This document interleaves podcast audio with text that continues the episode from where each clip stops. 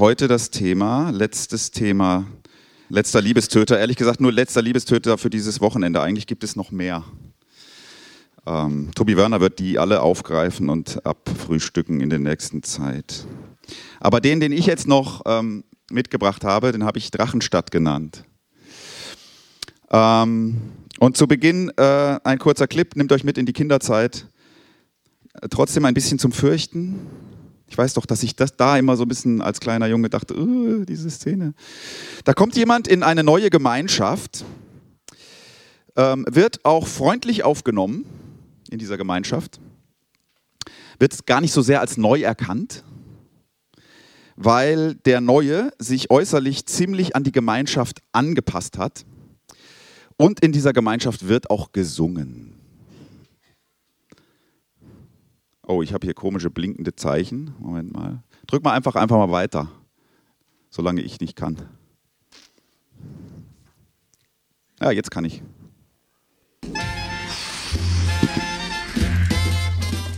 Drachenstadt, Jim Knopf, ne? Der vierte und letzte Liebes Liebestöter. Das soll darum gehen. Nicht für wenige Leute ist ein einer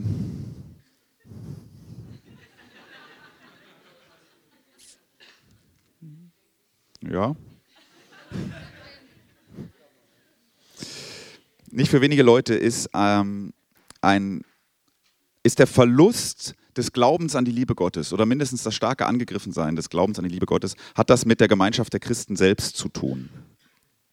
Die, die sich von Gott geliebt wissen, ähm, die sind es manchmal, also die Geliebten sind es manchmal, die äh, die Menschen die Liebe zu Gott schwer machen.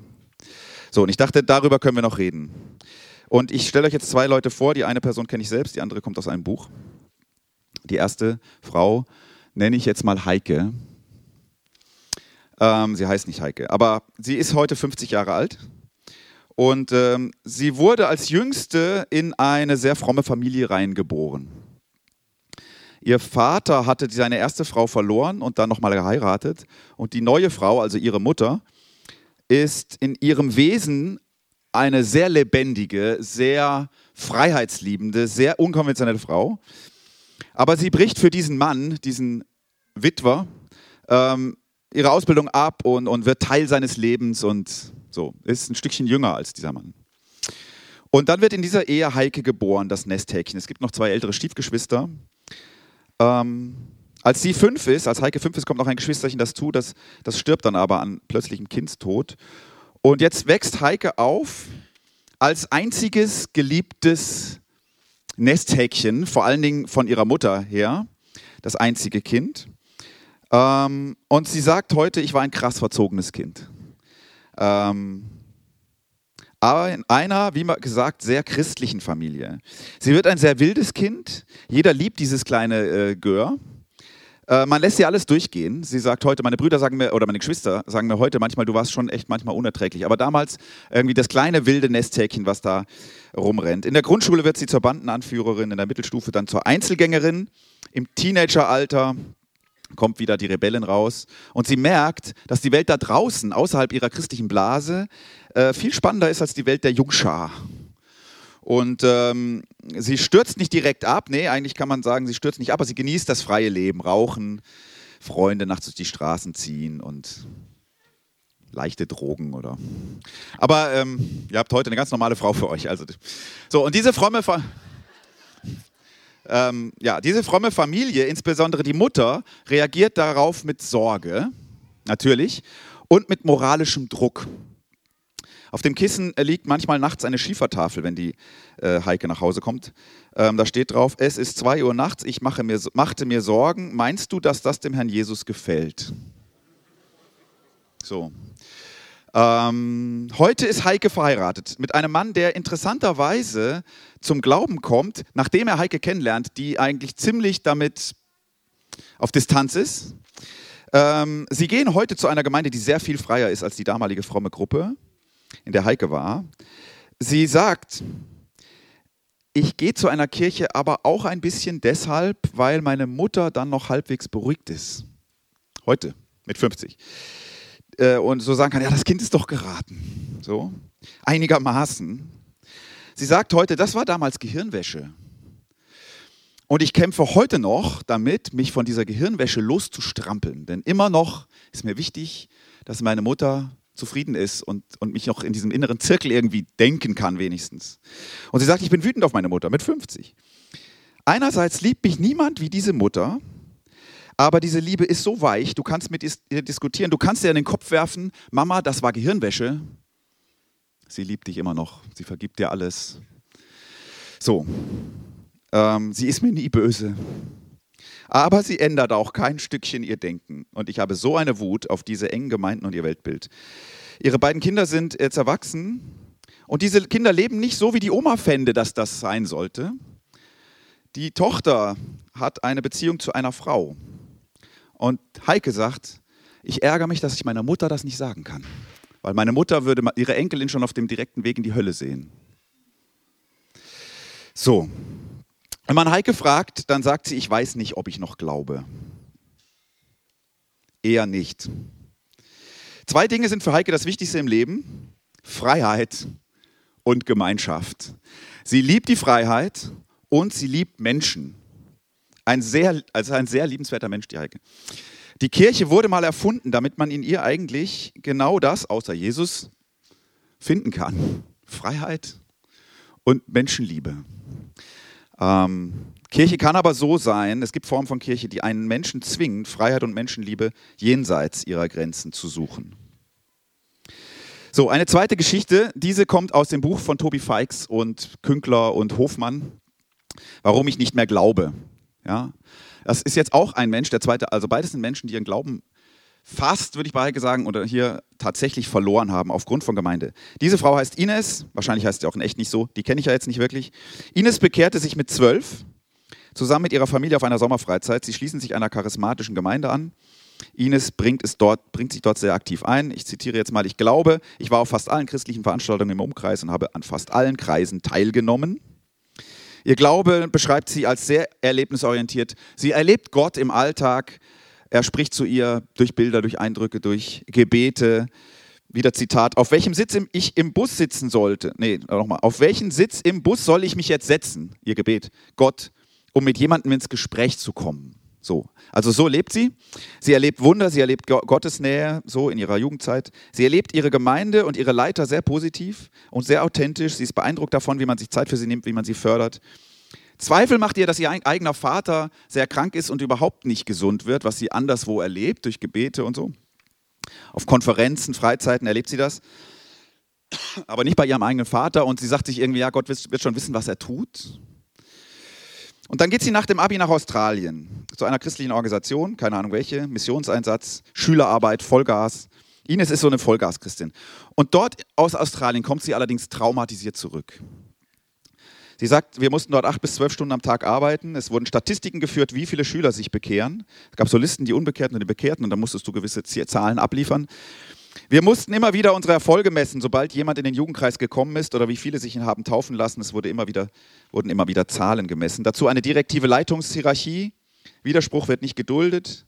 Übrigens, ich sage es mal so zwischendurch, das ist natürlich Ines Sicht auf diese Dinge. Ne? Sie kenne ich jetzt auch nicht, aber so hat sie das erlebt.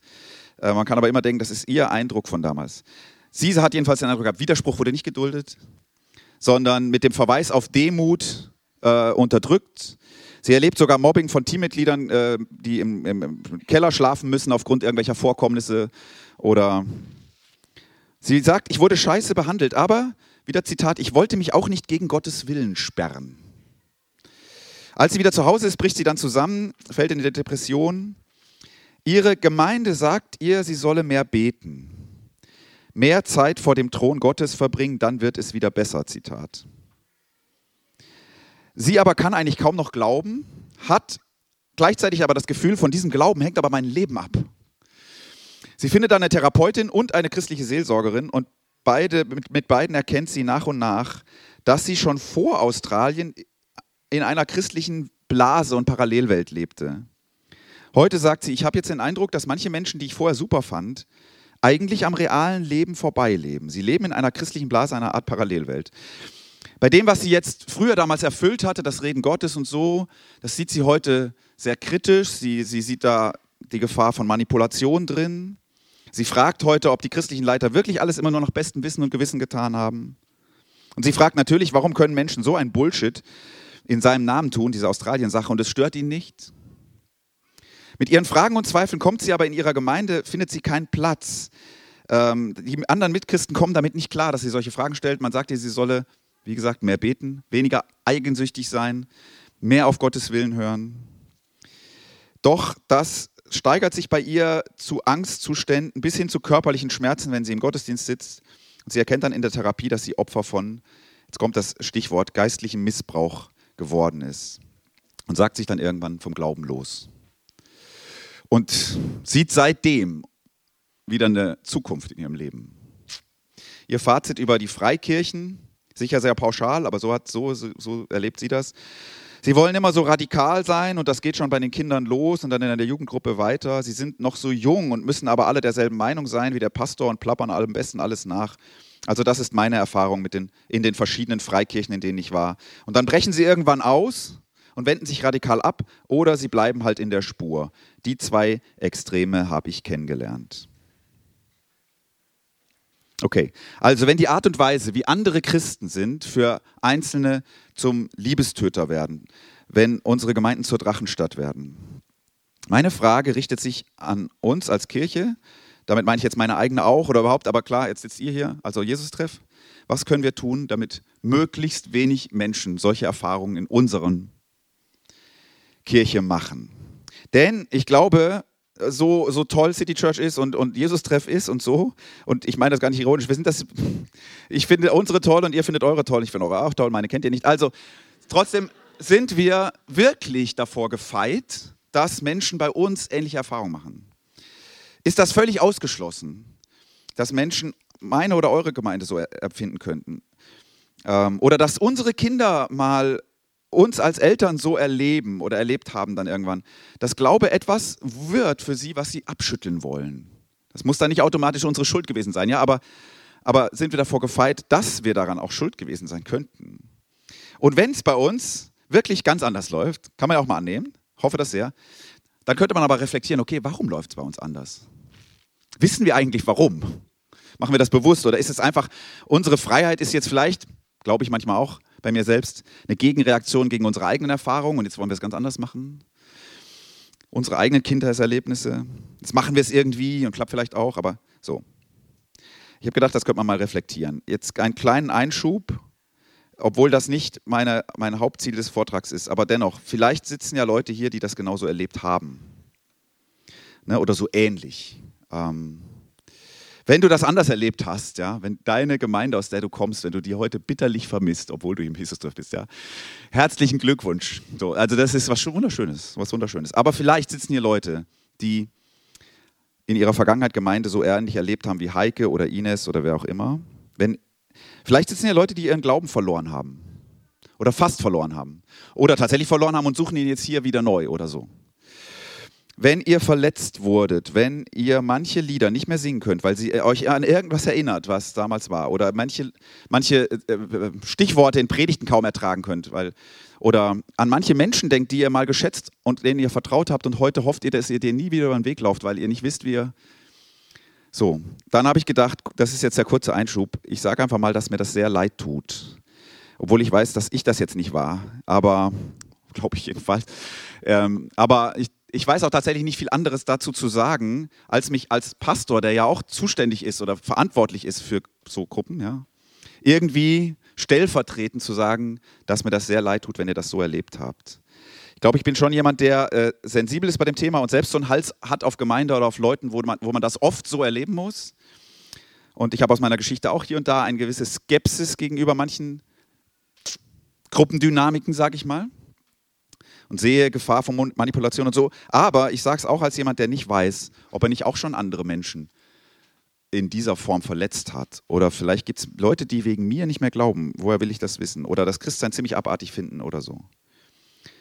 Ähm, vielleicht erleben Leute unsere Theologie oder unsere Gemeinden als sozialen Druck. Also, auch wenn das jetzt kein, keine richtige Hilfe ist, aber wenigstens mal, es tut mir leid, wenn ihr das so erlebt habt. Und ich hoffe, dass ihr Gott in dieser Zeit auf eurer Seite erlebt habt. Leider ist ja genau das dann oft nicht der Fall. Ne? Man wähnt Gott noch auf der anderen Seite.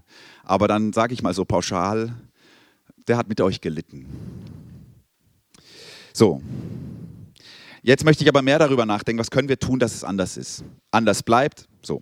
Und ich will das in drei Schritten versuchen. Ihr müsst heute wieder so ein bisschen dann aus, aussteigen, wenn ihr innerlich denkt, oh, komme ich jetzt gerade nicht mit, ist nämlich wieder viel. Und einsteigen, wenn ihr denkt, also fühlt euch da ganz frei, ja. Es sind so verschiedene Aspekte, die wahrscheinlich verschieden interessant sind für den einen oder anderen. Es kommt ein mittellanger Teil, den könnte man auch weglassen, aber den finde ich so geil.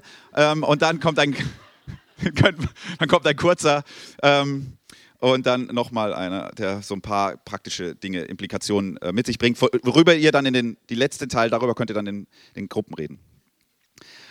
So, der erste Schritt, den, den ich cool finde, der hat mit Glauben noch gar nichts zu tun. Der ähm, kommt, hat mit diesem Buch zu tun, was ich ja gestern oder vorgestern, weiß ich gar nicht mehr, gestern, Not in God's Name, Jonathan Sachs, ähm, ähm, benannt habe. Da habe ich das gefunden und ähm, wegen des gestrigen Themas habe ich eigentlich das Buch angefangen zu lesen, aber es hat zum heutigen auch was zu sagen. Und ihm geht es ja um religiöse Gewalt jetzt. Ja, ähm, Gewalt, ja gut, gibt es in diesen Missbrauchssachen manchmal auch. Aber ihm geht es um religiöse Gewalt, also Böses, was im Namen der Religion geschieht. Da gibt es einen gewissen Link zu dem Thema. Und in einem Kapitel, Kapitel widmet er sich der Frage, warum der Mensch und auch Gruppen von Menschen eigentlich fähig sind, zum selbstlos Guten und zum selbstsüchtig Bösen. Und er ist Rabbi, er kennt die theologische Antwort darauf. Ähm, ähm, aber er fragt in diesem Kapitel evolutionsbiologisch. Und das finde ich, ich finde das spannend. Er kommt zu sehr sinnvollen Ergebnissen. Also ihr müsst jetzt mal, was auch immer ihr von äh, Evolutionsbiologie wisst oder davon haltet, oder wie auch immer, ihr müsst jetzt mal versuchen, so zu denken. Und er nennt dieses Kapitel, in dem er darüber schreibt, ähm, Gewalt und Identität. Gewalt und Identität. Das Stichwort Identität ist wichtig. Er beginnt mit einem Witz. Der Witz kannte ich schon, ihr vielleicht auch, aber ich erzähle ihn trotzdem. Zwei Wanderer hören im Wald einen Löwen brüllen. Und der eine beginnt sofort zu überlegen, wo sie sich verstecken können, wie sie sich retten können, auf welchen Baum sie klettern könnten. Der andere packt seinen Rucksack vom Rücken und zieht seine Turnschuhe aus und zieht sie an. Und dann sagt der erste Junge, was, das ist Zeitverschwendung. Meinst du, bist mit Turnschuhen schneller als der Löwe? Sagt er, nee, ich muss allerdings auch nur schneller sein als du. So, also, kanntet ihr nicht? Hier haben wir die beiden menschlichen Reaktionen, um die es in diesem Kapitel von ihm geht. Der eine denkt an das Wohl aller, also in dem Fall nur zwei, ja, er denkt an das Wohl aller, und der andere denkt an das, das Eigeninteresse. Also wir haben hier ähm, Eigeninteresse versus Selbstlosigkeit. Und er sagt, beides steckt ja in uns, das ist jetzt keine Geheimwissenschaft, ja, das wusstet ihr auch schon, der Heilige und der Sünder, der Engel und der Dämon, der Lamm, das Lamm und der Drache. Drache nennt er nicht, aber weil ich das Thema habe, habe ich gedacht, das mache ich jetzt so. Also der, das Eigeninteresse, das wäre der Drache in uns. Und, und es gibt aber auch den Engel in uns, der an die anderen denkt. Nun stehen Evolutionswissenschaftler tatsächlich vor einer schwierigen Frage, nämlich, wäre ich auch so selbst nie drauf gekommen, warum sterben die Engel unter uns nicht aus? Weil, weil sich evolutionsbiologisch auf Dauer die Drachen durchsetzen müssten die an sich denken und nicht so sehr an die Gruppe. Ähm, warum ist Selbstlosigkeit bis heute ungefähr so verbreitet wie das Selbstinteresse? Also warum schaffen sich die Egoisten mehr? So. Ähm, und erste Antwort darauf, ähm, weil wir soziale Wesen sind. Der Mensch hat, immer jetzt evolutionsbiologisch gedacht, wie viele Tiere gelernt, wir überleben nur in der Gruppe. Ja, also das mit den Turnschuhen, das wird klappt vielleicht in dem Moment, aber eigentlich überleben wir gegenüber den wilden Tieren nur in der Gruppe. Der Löwe wäre besiegbar, wenn wir mehr Leute wären. Da müssten wir nicht mehr rennen. Also Selbstlosigkeit, das Wohl der anderen in der Gruppe ist überlebenswichtig. Die Selbstlosigkeit kommt, so die Evolutionsbiologen, aus dem Instinkt, Gruppen zu formen. Weil wir wissen, wir brauchen die. Was dann entsteht, ist, dass jetzt die anderen Gruppen zum Rivalen werden. Ja? Die anderen Gruppen in dem Wald da. Die werden uns jetzt gefährlich, wenn es zum Beispiel um Ressourcen geht und so. Und es entsteht ein Wir und automatisch, es geht gar nicht anders, entsteht daraus ein Die anderen. Wir und die anderen. Identität. Und die, die nicht so sind wie wir. So, und bei knappen Ressourcen sind das dann unsere Rivalen. Man kann also sagen, es gibt eine menschliche Tendenz, ähm, Engel zu sein gegenüber den unseren, aber Drachen gegenüber den anderen. So. Denkt immer daran, er schreibt ein, ein, ein Buch darüber, warum, warum sich Religionen nicht die Köpfe einhauen sollten, wie das gehen könnte. Ja? Engel nach innen, Drachen nach außen. Er sagt, unsere Tendenz, andere gut zu behandeln, warum auch immer, beschränkt sich auf die, mit denen wir eine gemeinsame Identität teilen. Man kann das ja einfach für Familien nachvollziehen ne? oder für den Stamm oder die Blutsverwandten und so. In jedem guten Mafia-Film ist die Familie ja, da ist Liebe, da ist, da ist der Papa. So, aber nach, die anderen Familien werden mit dem Maschinengewehr. So, also dieses nach innen der Engel, nach außen der Drache. Wir denken immer noch evolutionsbiologisch. Ähm, es taucht dann eine neue Frage auf für den Wissenschaftler. Was hat eigentlich jetzt Familienclans dazu bewegt, sich mit größeren Verbänden zusammenzuführen, also zusammenzutun? Äh, zusammenzuschließen. Wenn es nicht mehr die gemeinsame Identität gibt, also wir, wir sind halt verwandt, deswegen gehören wir zusammen. Und dann hat man entdeckt, es ist die Erfahrung, das Vertrauen in den, der nicht mit mir verwandt ist, dass sich das lohnt. Dass sich Vertrauen auf Dauer lohnt. Es gibt ein interessantes Spiel, äh, beziehungsweise ja, Spieluntersuchung, wie man das nennen will. Ist jetzt gut nachdenken, um mitzukommen. Zwei Leuten wird ähm, gesagt, sie sollen sich vorstellen, sie seien eines gemeinsamen Verbrechens äh, angeklagt. Man kann ihnen das Verbrechen aber nicht nachweisen. Also sie werden, glaube ich, mit zu hohem Tempo und Alkoholkonsum und so irgendwie festgenommen. Da ist also was, das kann man nicht nachweisen, aber es, äh, sie, äh, es steht der dringende Tatverdacht, dass sie gerade eine Bank überfallen haben. Das kann man ihnen aber nicht nachweisen. So, die beiden können nicht miteinander kommunizieren und werden jetzt verhört und beide bekommen gesagt, du kannst schweigen oder du kannst zugeben, dass ihr beide schuldig seid. Jetzt entsteht dadurch also folgende Situation. Leugnen beide, sie können sich aber nicht absprechen, das, das Verbrechen, dieses mit der Bank, dann erhalten sie eine niedrige Strafe fürs zu schnell fahren und Alkohol und so, oder was weiß ich, was da war. Und dann wird ihnen eine, nur eine weniger strenge ähm, äh, Strafe auferlegt, ja, weil man kann halt nur diese kleine Tat dazu weisen. Wenn sie beide sagen, wir schweigen.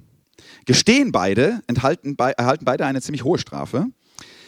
Wegen ihres Geständnisses aber nicht die Höchststrafe. Schweigt einer und der andere gesteht, dann ist der, der gestanden hat, kommt durch hier Kronzeugenregelung oder was, straffrei raus, aber der andere geht so richtig lange in den Knast, weil er nämlich geschwiegen hat. So. Jetzt kann man halt beobachten, wie entscheiden sich Menschen. Und die meisten, ratet mal, gestehen. Und kassieren in der Regel dann beide die hohe Strafe. Nicht die allerhöchste, aber die hohe. Warum? Weil man nicht darauf vertrauen kann, dass der andere auch schweigen wird.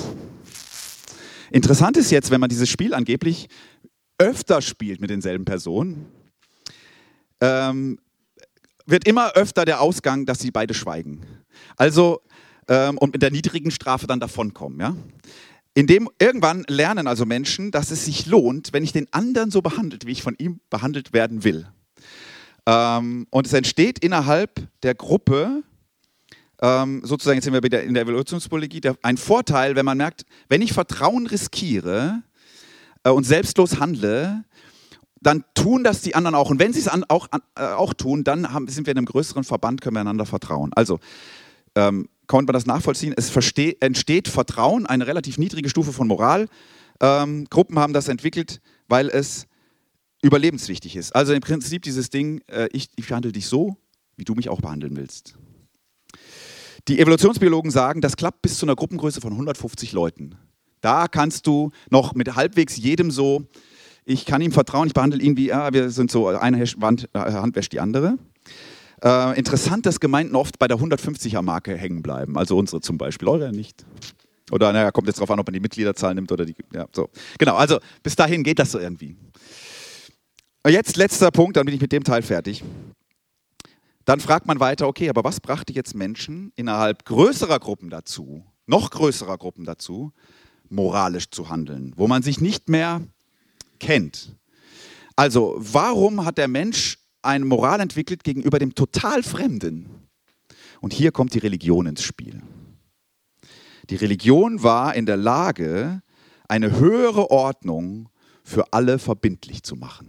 Ja, also ganz einfach, du kannst dem Fremden trauen, dass der nicht hinter deinem Rücken deine Ziege klaut, wenn du, wenn er genau wie du sich von einer höheren Macht beobachtet fühlen.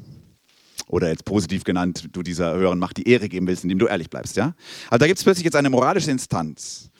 Das gemeinsame Weltbild hält die Ordnung aufrecht. Gemeinsame Regeln, gemeinsame Rituale. Und dann oft ja damals in äh, Verbindung mit staatlicher Macht, auf die sich, äh, auf die sich, äh, die sich dann auf die Religion berufen konnte, also der Pharao, der gleichzeitig der Sohn Gottes ist. So. Binden so große Gruppen zusammen, schaffen Identität. Das Fremde sagen, wir folgen derselben Regel. Und handeln nach innen selbstlos. Die Religion, sagt er, ist die größte verfügbare Kraft, um Fremde zu einer Gruppe zusammenzufügen. So, jetzt nehmen wir mal an, das sei so. Nehmen wir an, wir sind Engel und Drachen in uns, ja, also theologisch sagt Gerechte und Sünder zugleich. Ne? Und als solche bilden wir jetzt religiöse Gruppen, City Church, Jesus-Treff. Dann fühlen wir da eine starke gemeinsame Identität, die uns motiviert, uns hier zu investieren für dieses Höhere. Wir spüren diesen Glauben, der uns verbindet, auch mit Fremden wir haben gemeinsame Werte, die wir leben wollen. Dann ist da aber, wenn dieser Drache, wenn es den auch noch in uns gibt, zum einen die Gefahr, dass wir aus einem starken Wir ein deutliches die anderen machen. Also dass die Liebe zum eigenen eine Sorge, eine Abgrenzung gegenüber dem anderen hervorbringt, ganz automatisch Einfach sozusagen, das steckt in uns. Die Evolutionsbiologie sagt ja, so ist denn der Mensch. Ne? Das, das steckt irgendwie in uns. Also, das gilt auch für euch. Stellt euch vor, ähm, ihr würdet plötzlich mitbekommen, dass ein muslimischer Verband sich fürs Witzemann interessiert. Und schon denkt man, wir und die anderen, verständlicherweise, ja? Und plant da eine Moschee draus zu machen oder so. Wir und die anderen. Der Glaube, der uns verbindet, trennt uns automatisch irgendwie von denen, von denen wir denken, die glauben aber falsch anders. Und die Werte, die wir leben wollen, die formen Identität, die sind wichtig und sie bringen gleichzeitig, wenn der Drache in uns ist, auch noch in uns ist, die Gefahr mit sich, dass Menschen unter Druck geraten, die innerhalb unserer Gruppe diese Werte verletzen. Feix und Co. sagen in ihrem Buch, es gäbe zwei Typen, ach so, das wollte ich noch, es gäbe zwei Typen, die ähm, von deren, von Menschen, die nicht mehr glauben aufgrund der Kirche oder der Gemeinschaft der anderen. Ja? Und diese zwei Typen seien die Eingeengten und die Verletzten. Heike hat in diesem Sinn ja nicht wirklich Verletzungen erlebt, ja. Ah, das müsste man genau. Doch, ja, genau. Sie gehört zu den Eingeengten, die erste Person. Ähm, vielleicht hat sie erdrückende Liebe erlebt. So könnte man es vielleicht sagen. Auf jeden Fall eine starke Gruppenidentität. Aber diese moralische Frage, das Weltbild, das in Schwarz und Weiß eingeteilt hat bei ihr, der Druck, sogar vielleicht aus Liebe zu ihrer Mutter so und so zu sein, hat ihr Gemeinde und Glauben zu einer Belastung gemacht. Und sie ist mehr Drachen als Engeln begegnet. Ines hingegen hat Schlimmeres erlebt, die Verletzten, nämlich geistlichen Missbrauch. Es greift tiefer in ihre Seele ein Ihre sozusagen riesige Liebe zu Gott und ihr Enthusiasmus wurde vielleicht sogar unbewusst benutzt, um sie in eine bestimmte Bahn zu lenken. Religion kann das. Tut es ja auch, ne? Also lass uns alle in der Richtung gehen, das macht uns stark. Wer abweicht, Gruppenidentität. Okay, also wie können wir sowas verhindern? Indem wir jetzt Gruppenidentität abschaffen, geht gar nicht. Ich glaube, wir brauchen immer Identität als Gruppe, sonst, sonst, sonst, sonst gehen wir einfach verloren als Gruppe. Wir lösen uns auf, wir wissen gar nicht, warum wir zusammen sind. Identität ist nicht das Schlechte. Indem wir Werte abschaffen, wofür wir stehen, hoffe ich nicht, weil wir haben ein ganzes Jahr daran gearbeitet, Werte zu entwickeln in der, in der City Church. Ähm, ihr wahrscheinlich auch. Ähm, vielleicht sind es bei uns und euch andere Werte, als oft in den Freikirchen Werte sind, aber boah, wir haben uns überlegt, wofür stehen wir? indem wir auf Strukturen verzichten, die irgendwie Macht und, und Regeln und so, ja, und wer, wer hat das Sagen wo, indem wir das abschaffen, geht nicht. Man krieg, kriegt nichts mehr auf die Reihe. Klappt vielleicht im Familienverband, aber in einer größeren Gruppe. Irgendwie muss klar sein, wer macht das jetzt, wer ist verantwortlich. Du kannst auch nicht sozusagen ab einer gewissen Größe nicht mehr vertrauen, nur noch darauf gründen, dass ich den anderen genau kenne und deswegen so. Nee, ich muss auch irgendwie vertrauen, dass die Strukturen schon, schon in Ordnung sind. So. Also meine Frage ist, wie können wir verhindern, dass sich in unseren Kirchen mit Identität, mit Werten, mit Strukturen, die wir brauchen, der Drache in uns gegen den Engel sich durchsetzt oder die Drachen unter uns gegen die Engel. Oder das Drachenhafte einer Gruppe gegen das Engelhafte einer Gruppe. Das sind vielleicht gar nicht Einzelne. Ne? So, ich weiß nicht, wo er landet in seinem Buch hier, dieser Sex, aber ich glaube, es ist die Macht. Die Frage, wie wir mit Macht umgehen. Ich hoffe, er landet bei, ja, keine Ahnung, nee, ich will ihm das nicht vorgeben. Aber ich, ich ahne, er müsste bei der Machtfrage landen zum Schluss. Denn er sucht ja einen Weg, wie Religion gewaltfrei miteinander umgehen können. Jetzt komme ich zu einem kurzen Abschnitt, ähm, weil ich ja irgendwie die Bibel noch mit reinnehmen muss. Ne? Doch, aber ich finde, das ist das, was ich glaube, das ist das Wichtigste, was Jesus zu dieser Thematik gesagt hat. Lukas 22. Es erhob sich ein Streit unter ihnen, die Jünger sind gemeint, wer von ihnen der, als der Größte gelten sollte. Macht, Strukturen. Er aber sprach zu ihnen, die Könige herrschen über ihre Völker und ihre Machthaber lassen sich Wohltäter nennen. Ne? Also hier, bleib in unserer Spur, dann geht es dir gut. Hier geht es dir gut bei uns. Lassen sich Wohltäter nennen. Ihr aber nicht so.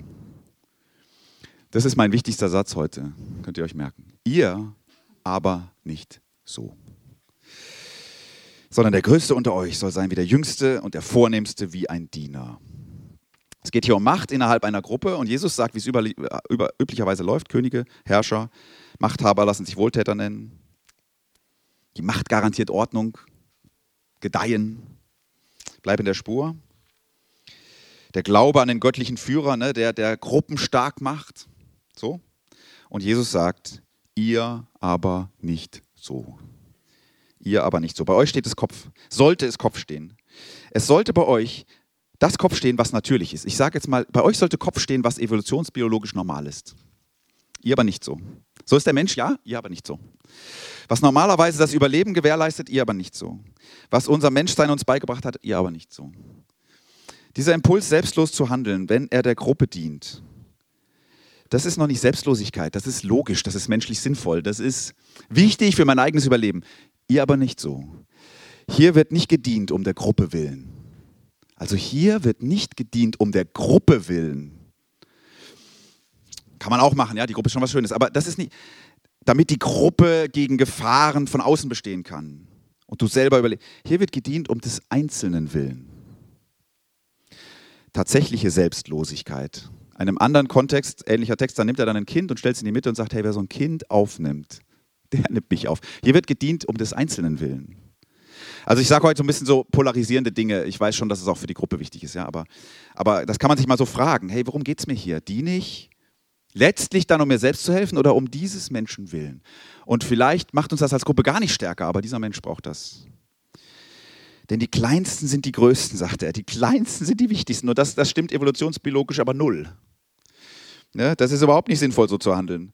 Dem anderen dienen und nicht dem Wohl der Gruppe, sondern dem anderen jetzt erstmal. Wir sind soziale Wesen, ja, logisch. So sind wir. Wir, wir brauchen einander. Aber Jesus geht noch viel weiter, als nur zu sagen, geht so miteinander um, wie ihr selbst behandelt werden wollt, damit, damit ähm, ihr möglichst Verbände habt, in denen das Leben gedeihen kann ähm, weil sich äh, das für euch lohnt als Organisation, als Gesellschaft.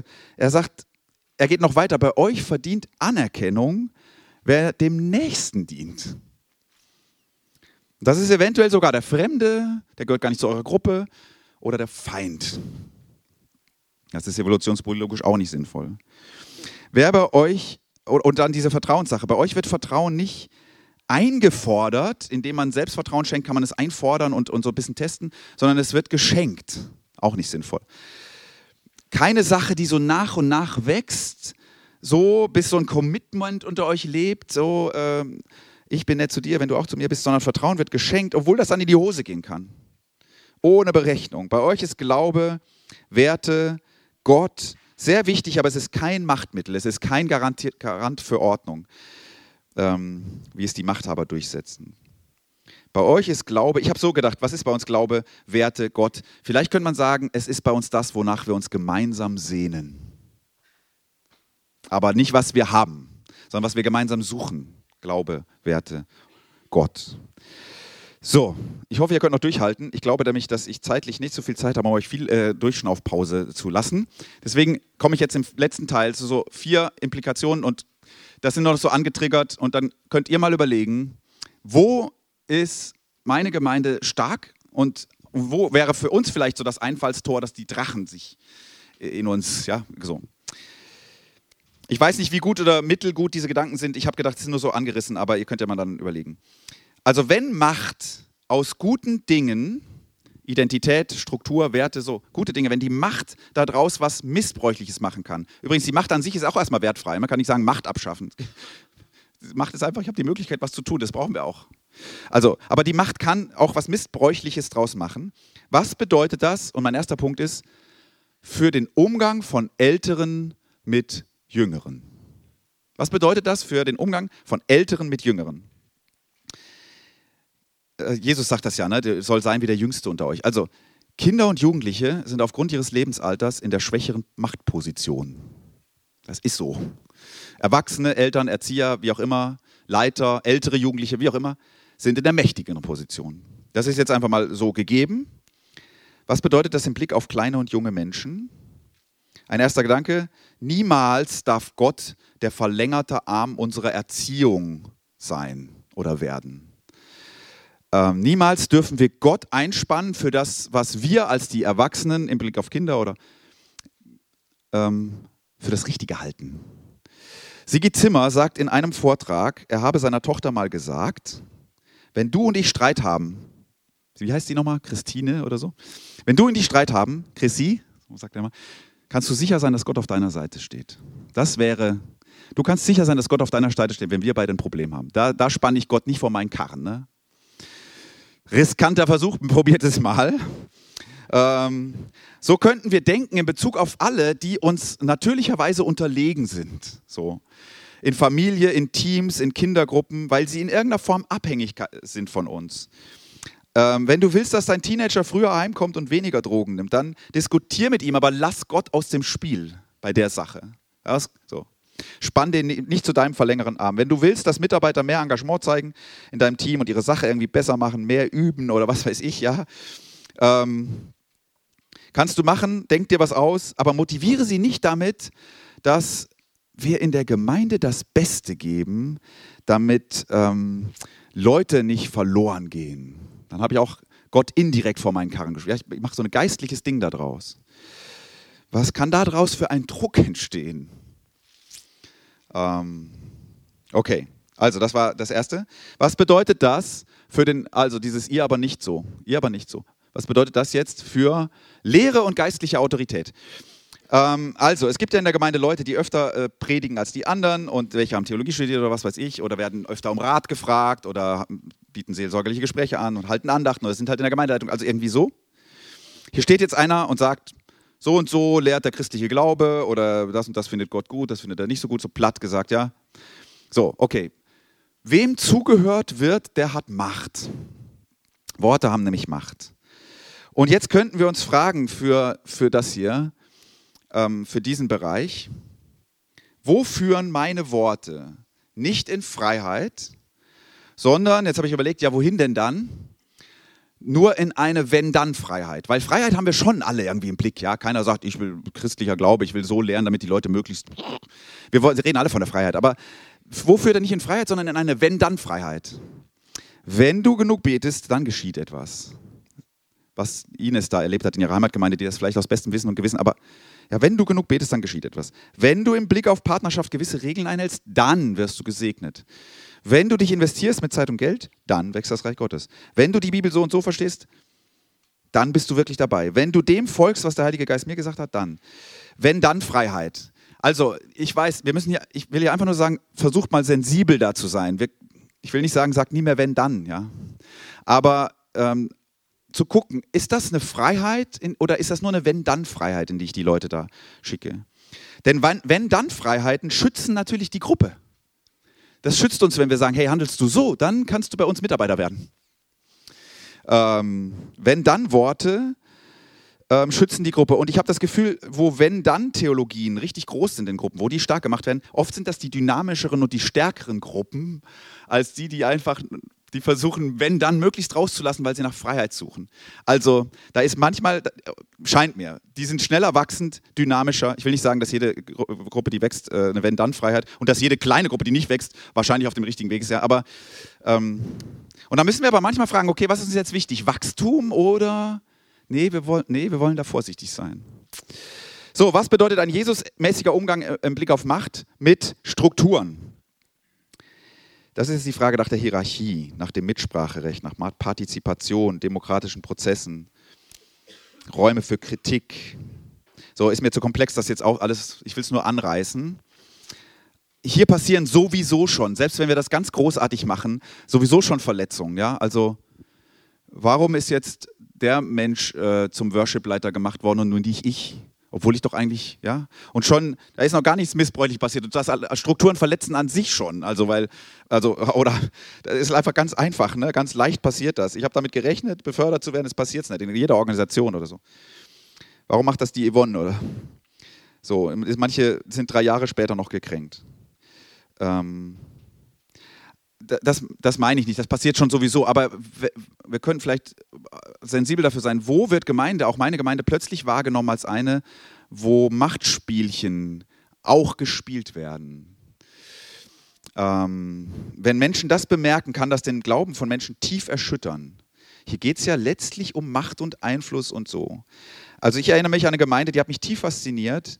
Sie war mein Hoffnungsschimmer am Horizont eingeengt staubter Frömmigkeit. Ich hätte äh, beinahe mein Leben äh, aufgegeben, wäre da hingegangen. Hier wirkte Gott, so sag ich mal. Und dann schaute ich etwas hinter die Kulissen und plötzlich hatte ich ein Gefühl, wow, hier haben wenige sehr viel Macht. Und dann weißt du plötzlich nicht mehr, das Tolle, was hier passiert. Passiert das, weil Gott das wirkt oder weil hier einige ziemlich gute Leute ziemlich viel Macht haben? Bist du das jetzt hier gar nicht, Gott? So. Das kann einen sehr verunsichern, hat es mich jedenfalls, wenn das, was du für Reich Gottes hältst, plötzlich anders aussieht irgendwie. Okay. Wieder nur angerissen, das Thema Macht, habe ich das jetzt überhaupt? Ja, Strukturen. Das Thema Macht in Strukturen. Und letzter Punkt, ich gebe ein bisschen Gas. Äh, was bedeutet es im Blick auf gemeinsame Werte? Müsste eigentlich jetzt da so kommen. Aber Werte, das Wort kennt ihr auch, ja. Ähm, und dann ist diese Folie, dann bin ich überhaupt am Ende meiner ganzen allen Folien. Ähm, gemeinsame Werte formulieren Identität. Wir haben gerade acht Stück formuliert. Ähm, ich würde sie euch am liebsten gleich mal sagen, aber es bringt euch eigentlich nicht weiter. Aber ich finde sie halt so gut. Ähm, und im Zusammenhang mit Machtmissbrauch können allerdings aus Werten halt leicht Regeln werden. Ne? Und dann äh, sofort bei Nichteinhaltung Sanktionierung. Und dann bin ich nah dran am Machtmissbrauch. Vor allem ist ja immer noch das Thema Sexualmoral. Ich weiß nicht, ich frage mich, ob ich noch erleben werde, dass die Gemeinden wenigstens nicht bei diesem Thema, nur bei diesem Thema, also ich finde Sexualethik schon wichtig, aber es ist noch ein weiter Weg, bis man in der Gemeinde, vielleicht bei euch anders, weiß ich nicht, aber auf eine, Hilf, auf eine so hilfreiche Weise über Sexualität reden kann, dass wir besser darin werden, also in der Sexualität und im Reden darüber. Ähm, leider geht es meistens ja, ja, ähm, Leider geht es halt meistens um Sexualmoral. Ne? Äh, was ist okay und was nicht? Wie sehen die das hier? Kann, so, muss man so abchecken. Was ist für einen Mitarbeiter okay und was nicht? Okay, dann werde ich halt nicht Leiter. Dann kann ich. So, also, eine junge Frau hat mir erzählt, dass sie bei einem Beginn eines sozialen Jahres in England, in irgendeiner Gemeinde, am Anfang äh, einen Vertrag unterschreiben musste, dass sie während dieser Zeit keinen Sex haben wird. Also außerhalb der Ehe und sie war halt, halt nicht verheiratet. Musste sie unterschreiben, hat sie auch gemacht.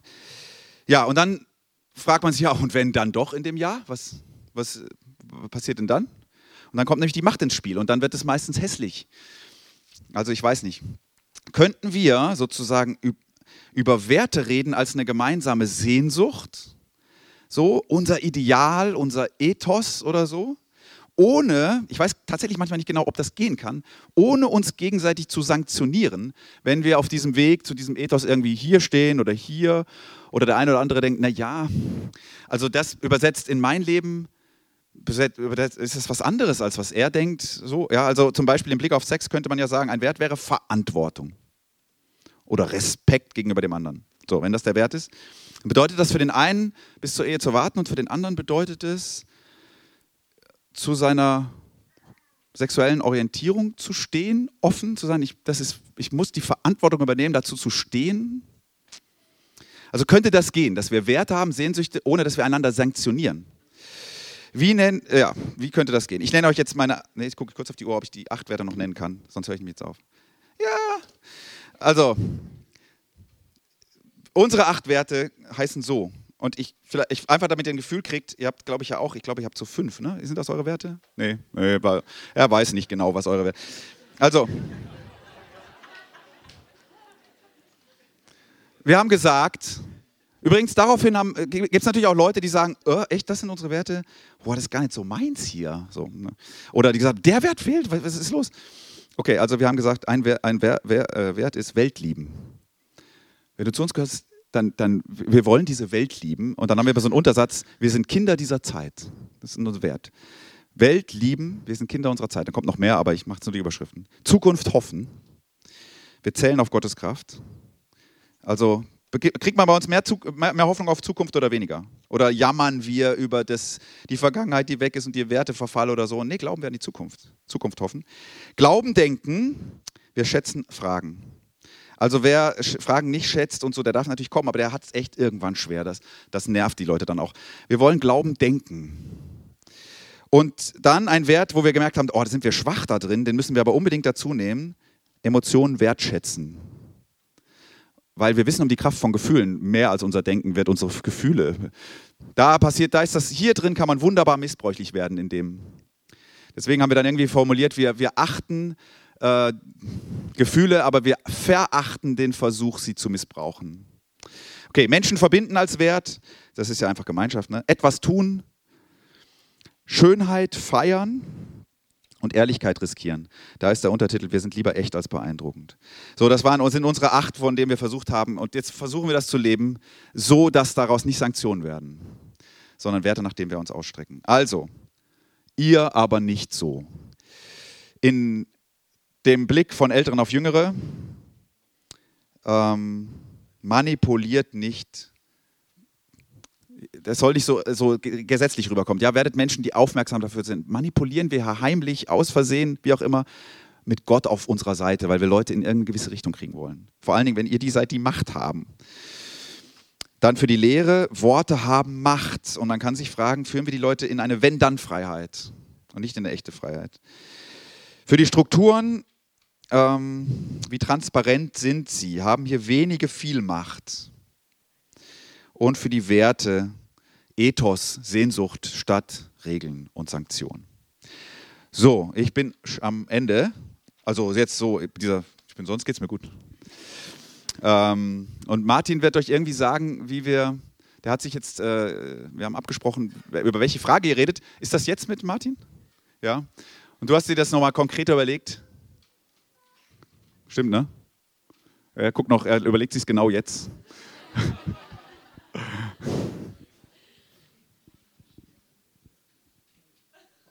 Ja. Da steht es doch schon längst da. Ähm, wir können über dieses Thema wahrscheinlich nicht nur einen kurzen Nachmittag reden, weil es ein sehr persönliches Thema ist. Ihr bringt ja eine eigene Geschichte mit, mit diesem Umgang mit Macht in spirituellen Gemeinschaften.